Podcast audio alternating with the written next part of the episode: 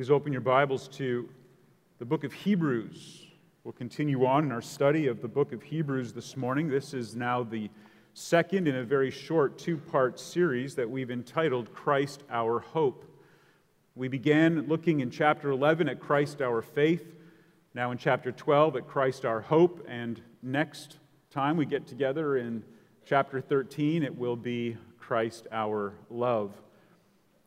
But this is the second in just two messages. Last week we looked at the Father's love expressed to us through Christ, and this week the Father's glory expressed to us through Christ.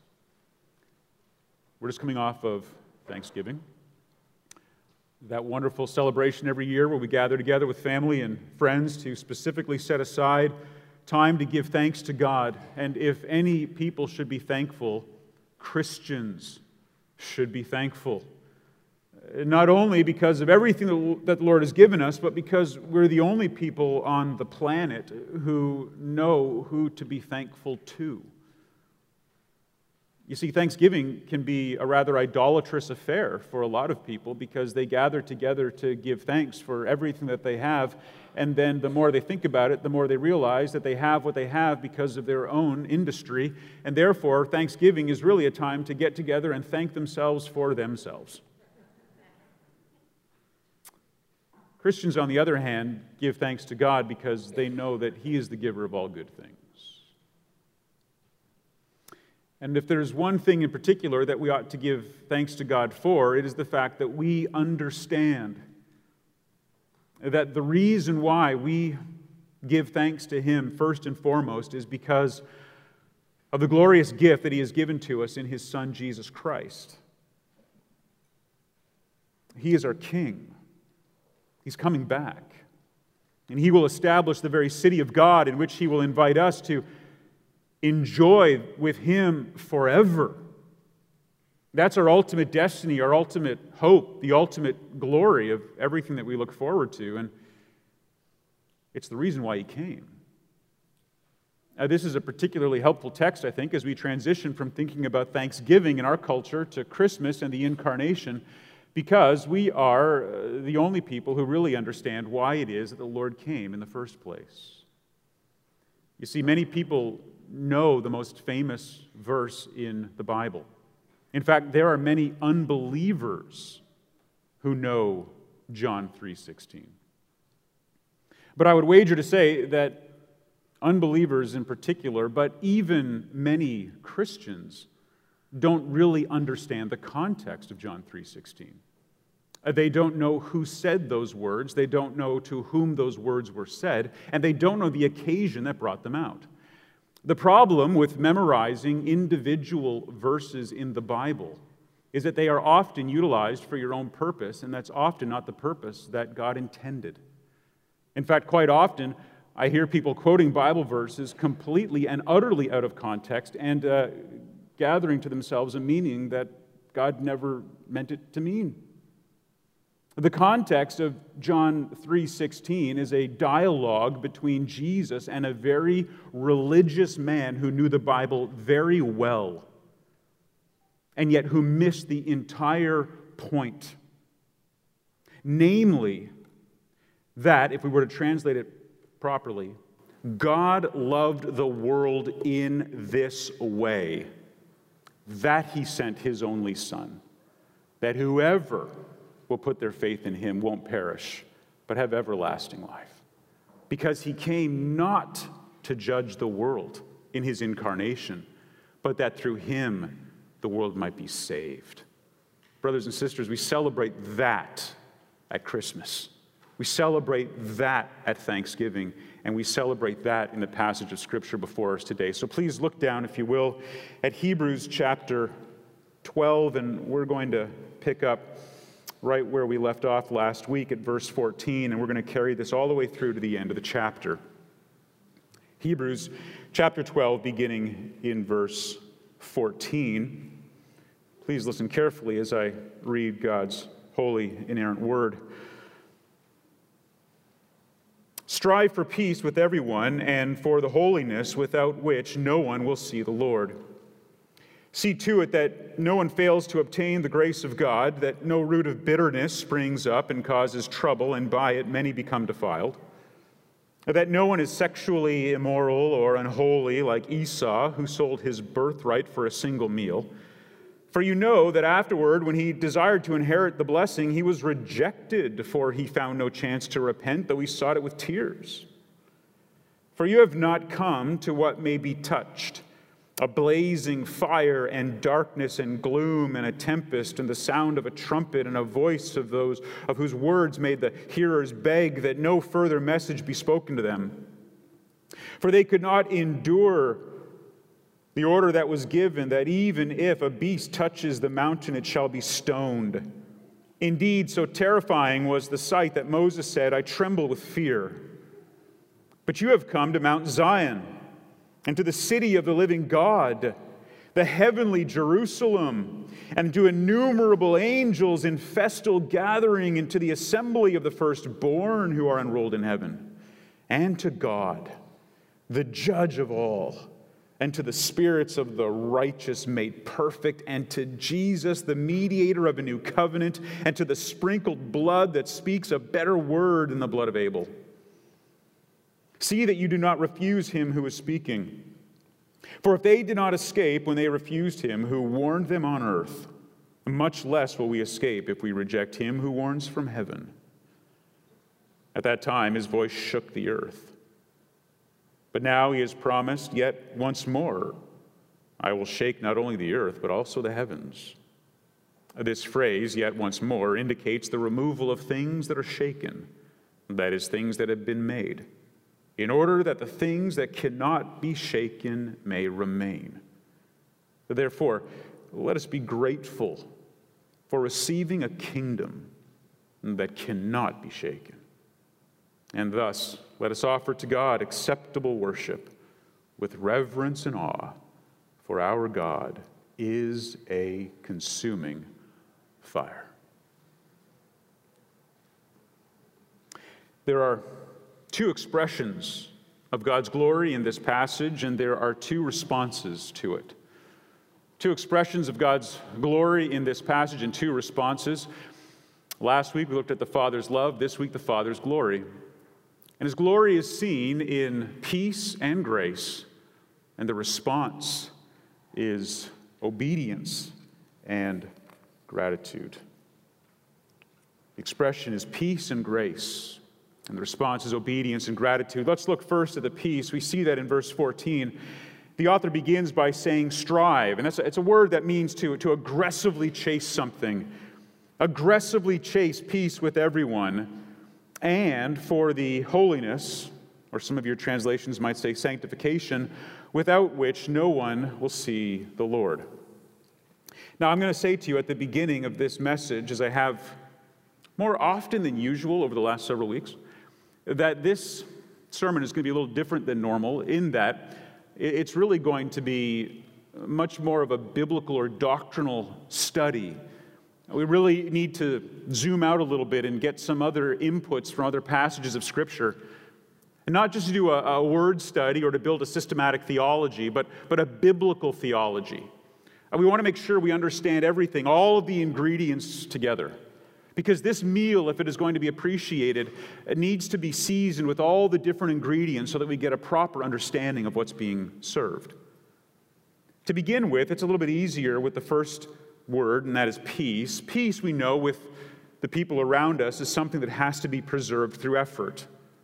A peace is seen as a glory of God. It is seen as a manifestation of His power. When brothers and sisters dwell together in unity, it's an extraordinary thing. In fact, when people dwell together in unity who are not inside the church, it is a virtually impossible thing. But even within the church, it's difficult sometimes for everyone to be together and to remain unified and for peace to exist, especially when the church is being persecuted or challenged. And that's what's going on, as we know, with the recipients of this letter. But what about that word um, holiness? What does he mean when he says that we have to pursue this holiness without which no one will see the Lord? The word itself for holy there comes from a word that means to sanctify or to consecrate or to purify in a ceremonial way. Uh, it's the word translated holy. And it most often is a verb in the New Testament. Some 28 times it appears as something that you do to something else. You sanctify it, usually through a ceremony. Uh, in sort of a trivial and silly example, but one that you might have seen most recently, is on the south lawn of the White House every year, there's a turkey that is pardoned. That turkey is quite literally sanctified. That turkey is set apart. Uh, it is uh, given a special dispensation of grace. Uh, it is taken from its intended purpose, which is to fill our stomachs, to some other purpose, which I guess is to live out its long and fruitful life as an independently free turkey. But the reality is, it'll never going to be the same again. It's a once and for all event. It's not going to go back to what it was. And the ceremony has cleansed it, has set it apart, consecrated it. It's the same thing here. But what I want you to understand is that when something has been sanctified, it has been sanctified once for all. It is now pure, it is now set apart. The word in verse 14, though it comes from that same word, is a noun, a meaning it's a state of being. And I'm going to deliberately take a little side route this morning. And you see, preachers can do that when they tell you ahead of time they're doing it. If I had just done it, it would have been a rabbit trail. But because I'm telling you ahead of time, it's a preordained little road trip that we're going to take away from Hebrews. But the reason is because I want you to understand this notion of, of what it means to be sanctified.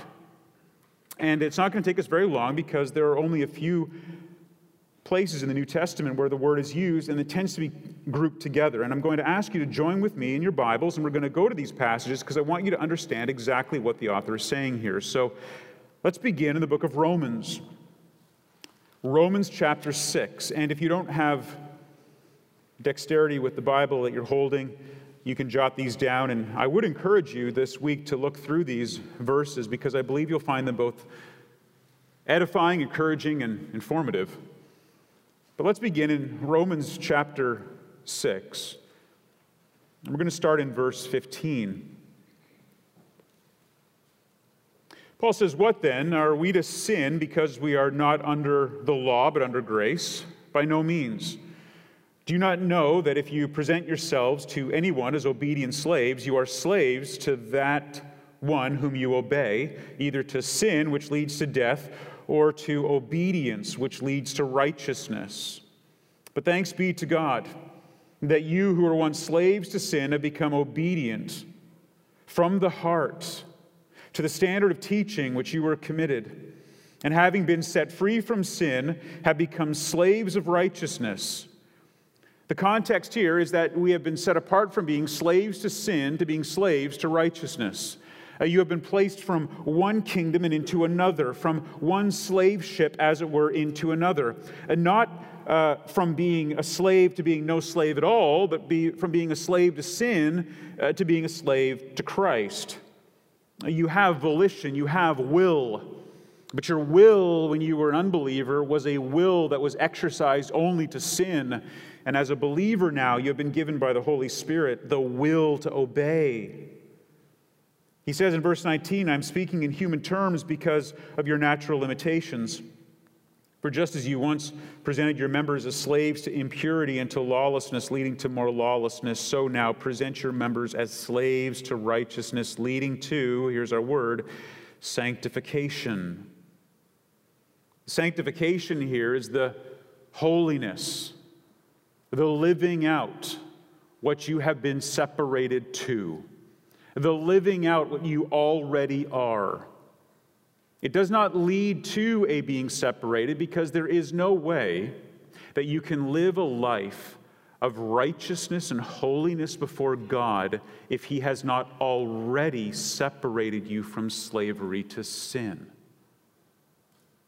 And so the author understands this by going into verse 20 and following. When you were slaves of sin, past tense, you were free in regard to righteousness, meaning you couldn't do it. That was no burden to you. But what fruit were you getting in that time from the things of which you are now ashamed? You wouldn't want to go back to that. The end of those things is death. But now that you have been set free from sin and have become slaves of God, the fruit you get leads to sanctification or holiness, and its end, eternal life. For the wages of sin is death, but the free gift of God is eternal life in Christ Jesus our Lord. And by translating this as sanctification, it might lead some of you to believe that that's an event that happens somehow in the future after you've been saved. But if you were to translate it as holiness, then you see the real pursuit that should characterize the Christian life. And the only way that you can pursue holiness, and this again is the noun form, it's not a verb, the way that you pursue real holiness and live out real holiness is because you've already been set free from the opposite of holiness, which is sin. So don't understand this as being a sanctification you're trying to achieve by your own good works. If you believe that you can obtain some level of separation by your own good works, then you have failed to realize that God has already separated you for that purpose. You see, you don't live a life of, of holiness before the Lord to become separated. You live a life of holiness before the Lord because you are separated. Because it is more in keeping with your new nature to do what He requires of you than to resist it. Let's move on and see another example in 1 Corinthians chapter 1. You can just turn over one book in your New Testament to 1 Corinthians chapter 1. We'll pick up the dialogue in verse 30 and we'll look at verses 30 and 31. Again, the Apostle Paul, writing to the believers in Corinth,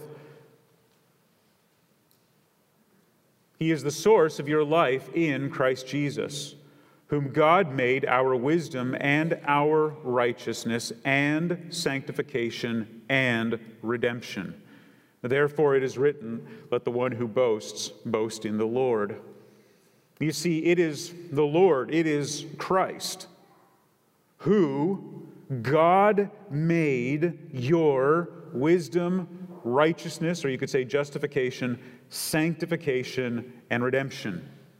It is through what Christ did that you are saved, that you are sanctified, that you are redeemed, that you are, Paul will say in chapter 8, already glorified, just yet to actually see it in its reality. That is why you don't put any boasting in yourself. You're not going to be able to stand before the Lord one day and say, All glory be to God for my justification, and most of the glory for my sanctification. All glory be to God for my justification, and glory be to God and a little bit to me for my sanctification. Because after all, I worked pretty hard after you saved me. I did a good job cleaning myself up and mimicking the sort of person you expected me to be. That's absurd. All glory is going to go to God for your justification and for your sanctification and for your redemption and for your glorification and for everything because there's no boast whatsoever in anything we've done. Brothers and sisters, that is not to say there isn't something that must be done. So look over at 1 Thessalonians chapter 4. If there's one thing that has unfortunately surfaced in the most recent debate between law and gospel, is that there are some who have been so forceful in their presentation of a gospel that requires nothing on the part of the recipient in order for it to be obtained, that it leaves the recipient with the impression that there is therefore no expectation, that there is therefore no standard. And this can lead to what some people call antinomianism. That means no law at all. It is to throw off any expectation that God has.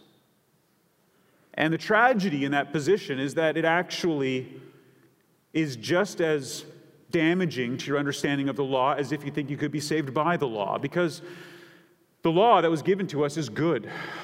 The moral law of God is good. Not one letter is going to be erased. In fact, were it not presented to us and laid out for us, there wouldn't be a standard that Jesus Christ himself could live up to perfectly in order that he might grant to those whom he saved. The law is good. God did not save you to then cut you loose to just live any way you want, sheltered under the promise that He's going to save you no matter what. Paul, in fact, makes the opposite argument in so much of the book of Romans. But when he addresses these Thessalonian believers, he gets very particular. And he says, uh, Were there to be any misunderstanding about what's expected of you, it can be cleared up here in chapter 4. So take a look at 1 Thessalonians chapter 4, and I'm going to look at verses 1 through 8. He says, Finally, then, brothers, we ask and urge you in the Lord Jesus that as you receive from us how you ought to live and to please God, just as you are doing, that you do so more and more. You can see the expectation here, it's not hidden. For you know what instructions we gave you through the Lord Jesus. For this is the will of God. Let me just pause there for a moment. Have you ever met somebody who is desperately trying to find the will of God? Well, thankfully, it's right here in the Bible over and over and over again. God's will isn't hidden, it's not some divine scavenger hunt. It's right here. And if you are a Christian, if you have genuinely been converted, then the expectation is that you're going to please Him with your life. And this is His will, in particular, your sanctification. This is what your being sanctified looks like. This is what your new position looks like. This is what holiness looks like. If you are genuinely yet imperfectly and still yet to be glorified, but sanctified, you will abstain from sexual immorality. That each one of you will know how to control his own body in, and I might note this is the same word, holiness and honor. You see, even the English translators go back and forth with how they translate the word. In fact, three times in this section, it's the same word, sanctification. You could translate this that it is the will of God, your holiness, that you abstain from sexual immorality, control your own body in holiness and honor, not in the passion and lust like the Gentiles who do not know God, that no one transgress and wrong his brother in this matter, because the Lord is an avenger in all these things as we told you beforehand and solemnly warn you. For God has not called us to impurity, but to holiness. There's our word again. Therefore, whoever disregards this disregards not man, but God, who gives his Holy Spirit to you. It's the Holy Spirit who's already been given to a believer who has already been sanctified and justified, who then empowers that believer to resist the temptations of the world and the immorality that we are still inclined to do, and instead live lives of holiness in order to please God. Now, this in no way is meant to devalue the pursuit of personal holiness or maturity. Far be it from me to ever communicate that somehow, because we recalibrate our understanding of sanctification, that we have thrown out the desire to do what we aim to do when we so often say we're being sanctified. I agree with the intention. I just believe the vocabulary should be clarified. Now let's give a couple more examples. Second Thessalonians chapter 2, just turn over one more book. Paul isn't finished with this topic, with this church. He goes on to say this in chapter 2 and verse 13. 2 Thessalonians chapter 2 and verse 13. But we ought always to give thanks to God for you, brothers beloved by the Lord, because God chose you as his first fruits to be saved through sanctification by the Spirit and belief in the truth. Now, if this doesn't help settle the case, I, I don't know what can. He is thanking God for these brothers and sisters in Christ. They are beloved by the Lord. God has chosen them. That's the doctrine of election. He has made them first fruits. That is an indication of the others that were to be saved from that church.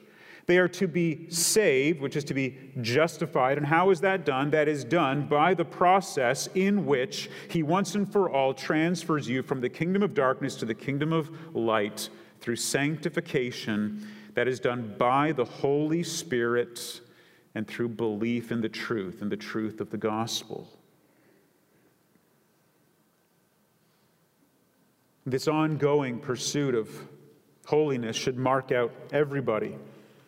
We see this in 1 Timothy chapter 2 and verse 15. That's the next passage I'd like you to look at. 1 Timothy chapter 2 and verse 15. In this often challenging section of the letter that Paul wrote to Timothy, interpreters of the Bible have landed on various explanations for what's being said here, and I do not have time to go into it in great detail, though if you've been at our church for any period of time, you've probably heard me teach on this. I'll just give you my conclusion. I think it's quite clear from the context in verse 15 that she, singular, speaking of Eve, will be saved through childbearing, ultimately in the Messiah. But then Paul picks up where he left off back in verse 10. There should be a dash in verse 10 after the phrase is proper for women who profess godliness, dash, and then after childbearing, another dash, meaning he picks up his thought again. If they, those godly women, continue as believers in what? In faith and love and holiness. This is our word again, sanctification, with self control. It is an expectation. Men, women, anyone who is a Christian. Now, canonically, in terms of the order of books in your Bible, the next reference is uh, the one in Hebrews chapter 12, verse 14, we're looking at. So let me give you one more, and then we'll get back on the main trail. But one more 1 Peter chapter 1 and verse 2. 1 Peter chapter 1 Peter, writing to another group of persecuted Hebrew believers, these ones dispersed all throughout Asia Minor, reminds them of this, and it's a beautiful introduction to a letter after he references the fact that they are exiles and they're spread out all over the known world. He says this according to the foreknowledge of God the Father, again, a reference to our election before the foundation of the world he greets them in the sanctification of the Spirit for obedience to Jesus Christ and for the sprinkling with his blood. May grace and peace be multiplied to you. This is a reference to believers. They are Christians because they were foreknown by God the Father before the foundation of the world. They are and have been once and for all sanctified by the Spirit, and as a result, the expectation is that they will obey Jesus Christ because they have been sanctified, set apart, sprinkled with His blood, and as a result, grace and peace will be multiplied to them and will glorify God as a result. You see, this idea of grace and peace, or peace and grace, is over and over again revealed to us as we look at this subject here in the book of Hebrews. So, so now, with all of that, and I do appreciate your patience as we went through that, but I think it's going to be helpful for us in the future. Go back to Hebrews chapter 12, and we'll pick up in verse 14. And I know what you're thinking. We've just covered one verse. Don't worry, we'll pick up the pace. So strive, as we said, aggressively chase after the peace within the community that is hard to preserve at any time, much less during persecution, and for the holiness, the sanctification, without which no one will see the Lord. Meaning, if you are not sanctified, then you're not a Christian. And if you're not sanctified, you will not see the Lord, meaning you will not be with Him. You will see Him, but it will only be in judgment.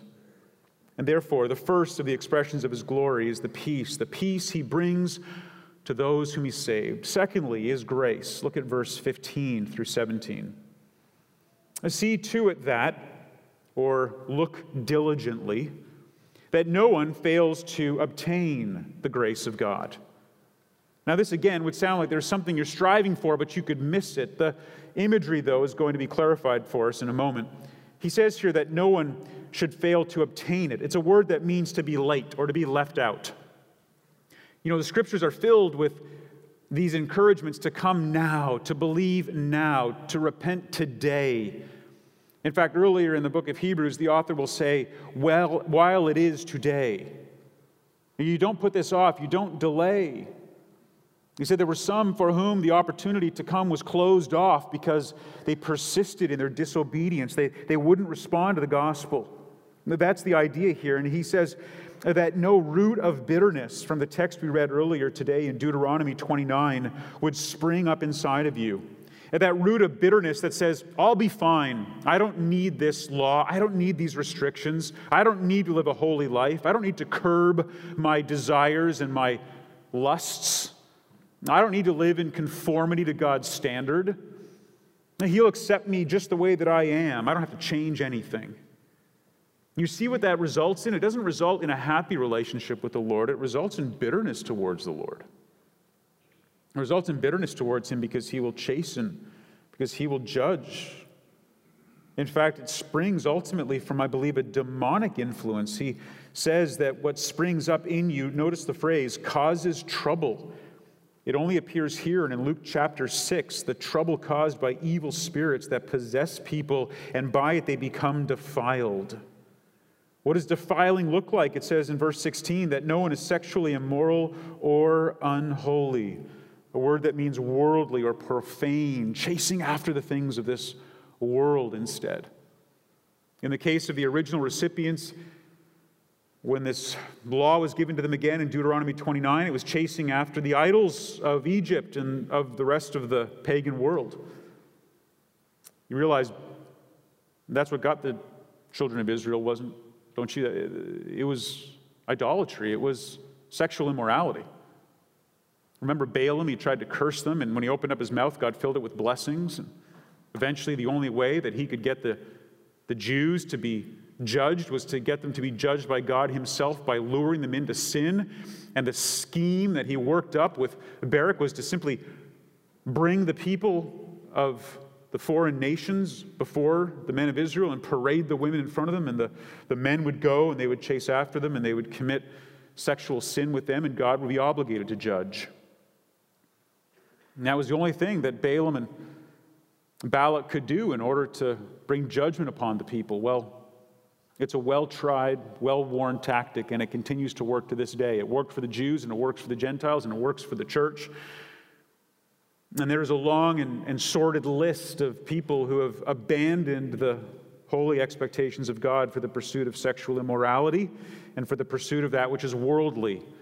And just because it's uh, worldly and unholy doesn't mean it's inherently sexual. It just means that you've chosen the, the world and the stuff of the world over what God has for you.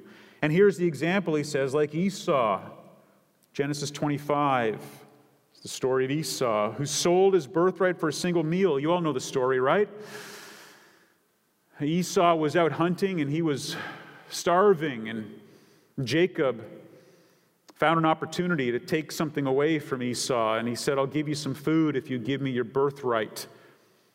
What's the birthright? The birthright was what was given to you as the firstborn son.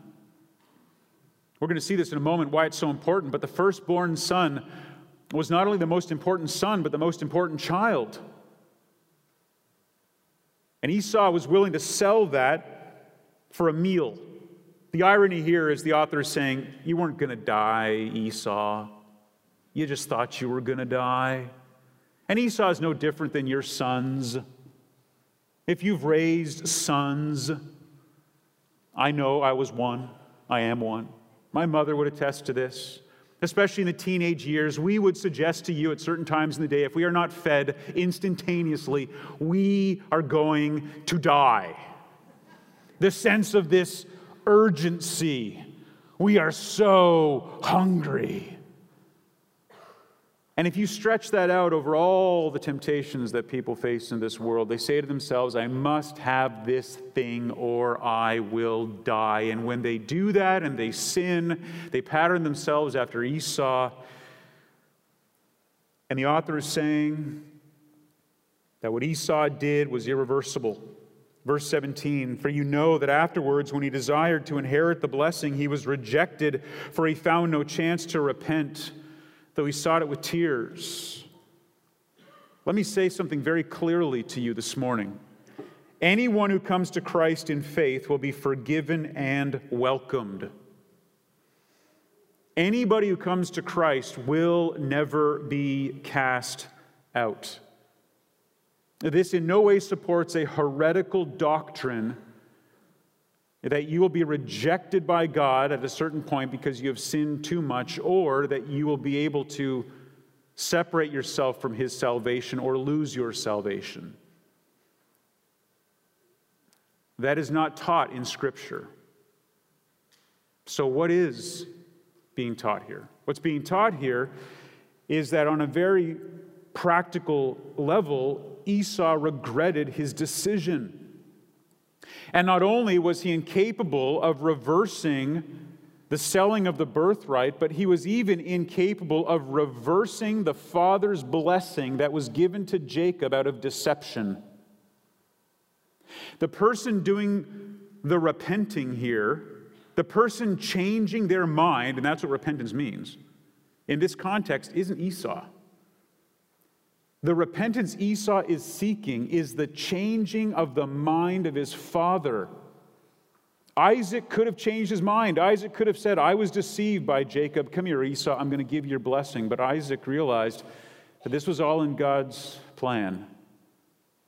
And no one would let Esau get his birthright back, and no one would let Esau get his blessing back. And Esau pursued these things with vehement tears and begging, and there was no open door for him to get what he wanted. So it's not a reference to coming to the Lord in repentance and being denied, it's a specific illustration that the author gives in this sermon, I believe, which is probably a better way of understanding it than a letter to drive home the point that there are times where your choice of sexual immorality or worldliness has irreversible consequences. Brothers and sisters, be warned God is not mocked. His peace is demonstrated in His glory, His grace demonstrated in His glory. And now the illustration of this grace comes to us in sort of the climax of the sermon when the author gives an illustration about the contrast between the Old Covenant and the New Covenant. And so he goes to something that the people would have understood very well, and that is look at verse 18 for you have not come, meaning you have not approached God that's what the word come means, this word in all of the book of Hebrews. In Hebrews 4:16 and 7:25 and 10:1 and 10:22 and 11:16 and 12:18 and 12:22, every time this word is used in the book of Hebrews, it is meaning that you're approaching God. And he says, You haven't approached God, you have not approached God in this way, as somebody who cannot be touched or as a blazing fire, or darkness, which means obscurity, or gloom, which means blackness, or a tempest, which means a storm or a whirlwind, or a sound of a trumpet, or a voice, or words that would cause you to beg to be excused because you don't want to hear any more of the messages. And, and, and by the way, the word words there is like the words I'm speaking to you, words coming out of your mouth, words being spoken so that you won't hear any more of the messages. That's the word logos. Any more of God's messages that were spoken to you.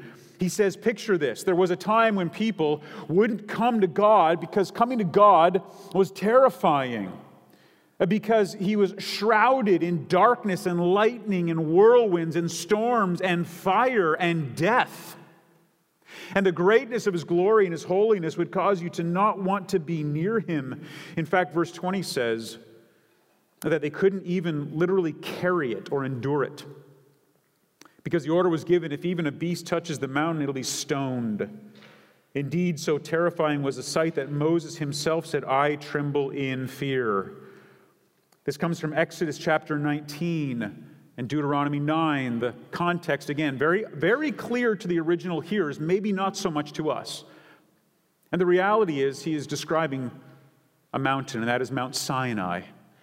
And when the people came to Mount Sinai, it was the power and glory and fear of God that was distributed there because it was a mountain of law.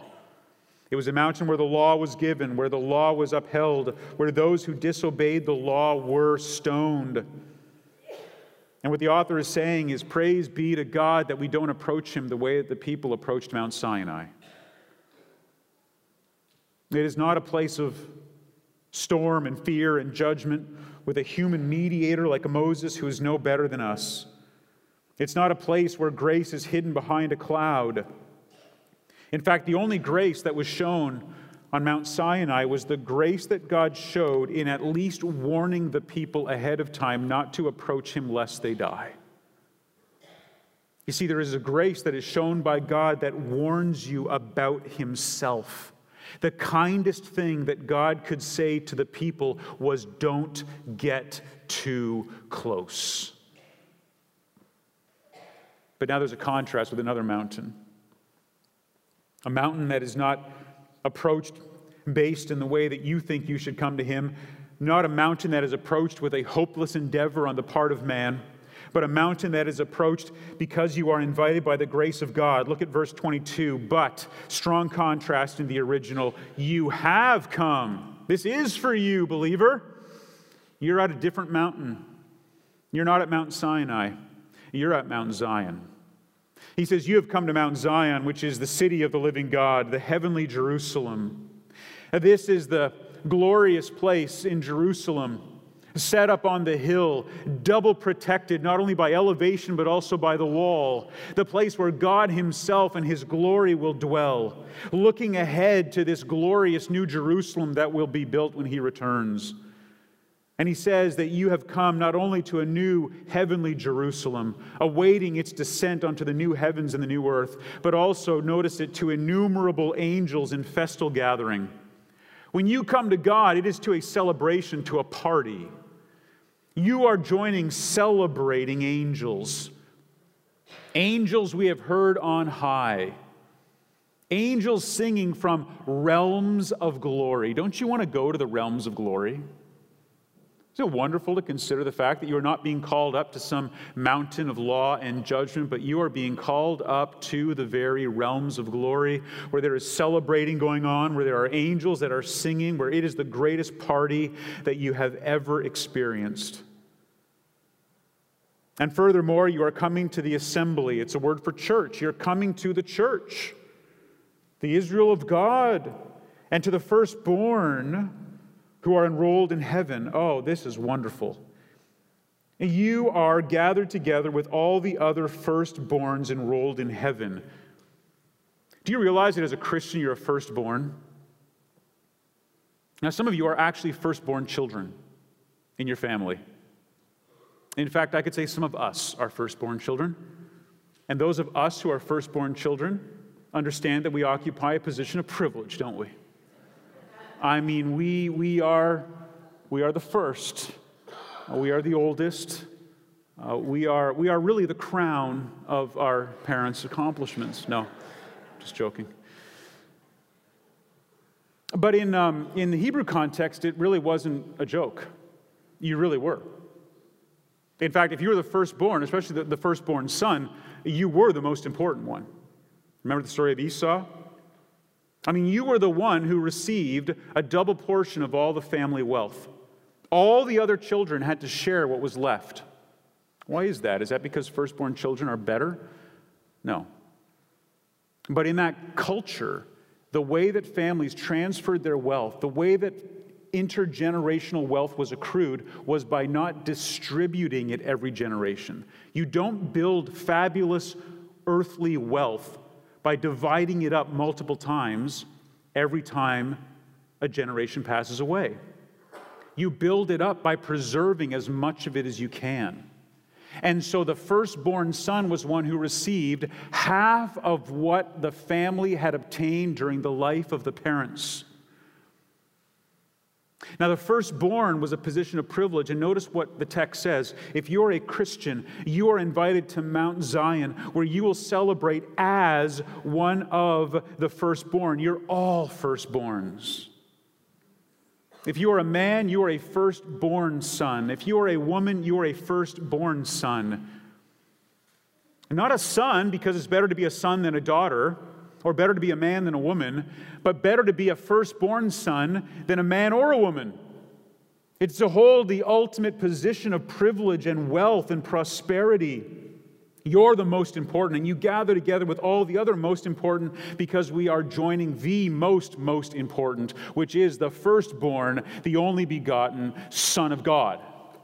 You see, we are joint heirs with him, he calls us. We are his brothers.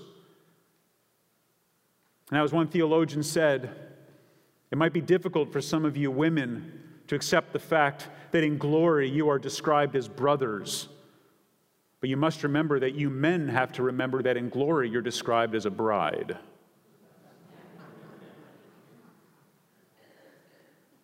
Not only this, but we are gathered together with all of our firstborn brothers enrolled in heaven and to God who is the judge of all. And thankfully, his judgments are not falling upon us the way they fell at Mount at the Mount Sinai judgment, but they're falling upon his son so that they can spill over upon us as having already been paid. And not only this, but to the spirits of the righteous that have already made per- been made perfect, all of us who have already been set apart, already sanctified, already justified, already in the eyes of God glorified, already been made perfect because we're robed in the righteousness of Christ, we join them as well. And we come together with Jesus, who is the mediator of that new covenant, the one who established it, the one who sealed it, the one who delivered it, the one who preached it, the one who mediates it. You see, we gather together under His inexhaustible power to pour out His grace upon His own because His blood is perfect. It is the blood of the atonement that sprinkles over everything, sets it apart, sanctifies it, purifies it, redeems it. You see, He says here that it's a sprinkled blood that is testifying to something better than the blood of Abel. Remember from Hebrews 11, chapter 4, Abel's blood was calling out for vengeance. The blood of Christ says vengeance has already been satisfied.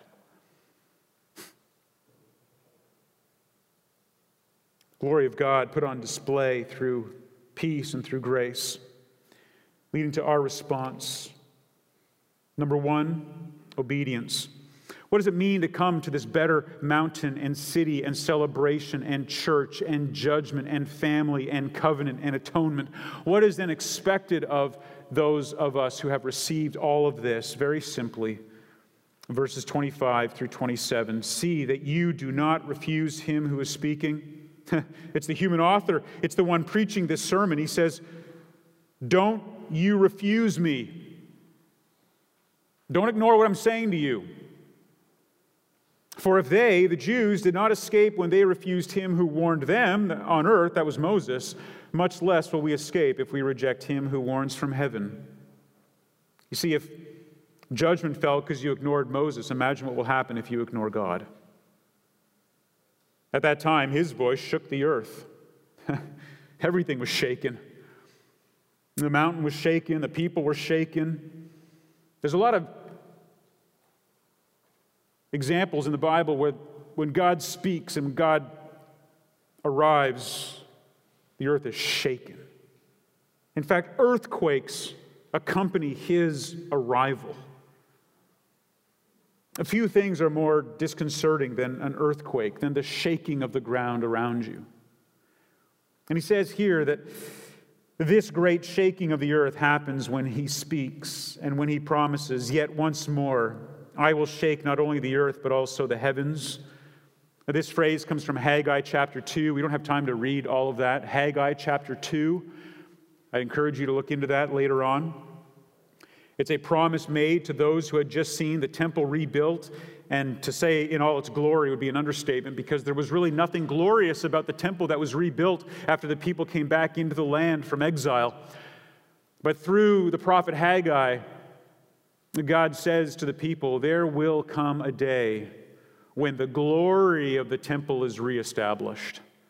The glory of his people established together under his rule, under his reign in heaven, his reign on earth, depending on how you interpret that. The reality being that whatever was seen there in miniature, whatever was seen in black and white, will be displayed one day in glorious, resplendent, shimmering greatness. But not before the world is shaken again. Verse 27, the phrase, yet once more, indicates the removal of things that are shaken, that is, things that have been made, in order that, and here's the purpose of the clause, the things that cannot be shaken will remain. Why are you called to obedience? Why are you called to not refuse what you're being taught? Because there will come a day when this world is shaken again. And everybody that has put their trust in the things of the world will be shaken away with them. But those who have anchored their hearts and minds to Christ will not be shaken. It's a common theme in the Psalms, and in the songs that we sing. We will not be shaken. Why? Because we are not anchored to what goes on in this world, but we are anchored to Christ. The second response is gratitude, and this is how we close the chapter in verses 28 and 29. Therefore, in summary, summary of the argument, let us be grateful. Uh, literally, we have grace. You could translate that. Therefore, we have grace for receiving a kingdom that cannot be shaken if there is anything for us to be thankful for, it is that God has made us part of a kingdom that will never be shaken and never fall. It will never be replaced by another. And thus, let us offer God acceptable worship with reverence and awe. Are we so enthralled by what happens on Mount Zion that we lose our sense of reverence and awe for Christ? No, exactly the opposite because of the mercy and grace poured out for us, we come to him with all the more reverence and all the more awe for what he endured for us so that we could receive what was entitled for him. You see, the love of God comforts us in Christ because otherwise the glory of God would consume us. Here we are to celebrate what Christ has done. And so it says, Let us offer up to God acceptable worship with reverence and awe because God is a consuming fire. He hasn't changed. Don't be deceived. Don't think, well, the God of the Old Testament was one way and the God of the New Testament is a different way. No, there's only one God. He hasn't changed. But what you see in the Old Testament is the standard by which you would try to attain on your own through the law and the consequences. And what you see in the new covenant, the New Testament, is the Son that was sent to fulfill it perfectly and then still endure all the punishment that was due to us for failing in order that we could receive the blessings that came to him for succeeding. He hasn't changed, but he's fulfilled the purpose of the law from Mount Sinai to Mount Zion. His peace, His grace, our obedience, and our gratitude. You cannot worship at Mount Sinai. In fact, most of the people who are plagued with doubt about their salvation are those who are trying to worship at Mount Sinai. They're trying to get there on their own, whether it's through duty or through achievement or through living life their way. They're trying to bring an offering to God that God has not asked for because it's already been brought in Christ. But the one who can live with gratitude and deep assurance is the one who comes to Mount Zion, seeing all of it fulfilled in Christ. Acceptable worship is found there, filled with appropriate reverence and awe, and with a deep sense of gratitude. The reason we rejoice and worship is because God, the consuming fire, poured out that judgment on his only Son so that he could make us firstborn sons in his eternal kingdom. As the old hymn says, the sands of time are sinking, the dawn of heaven breaks.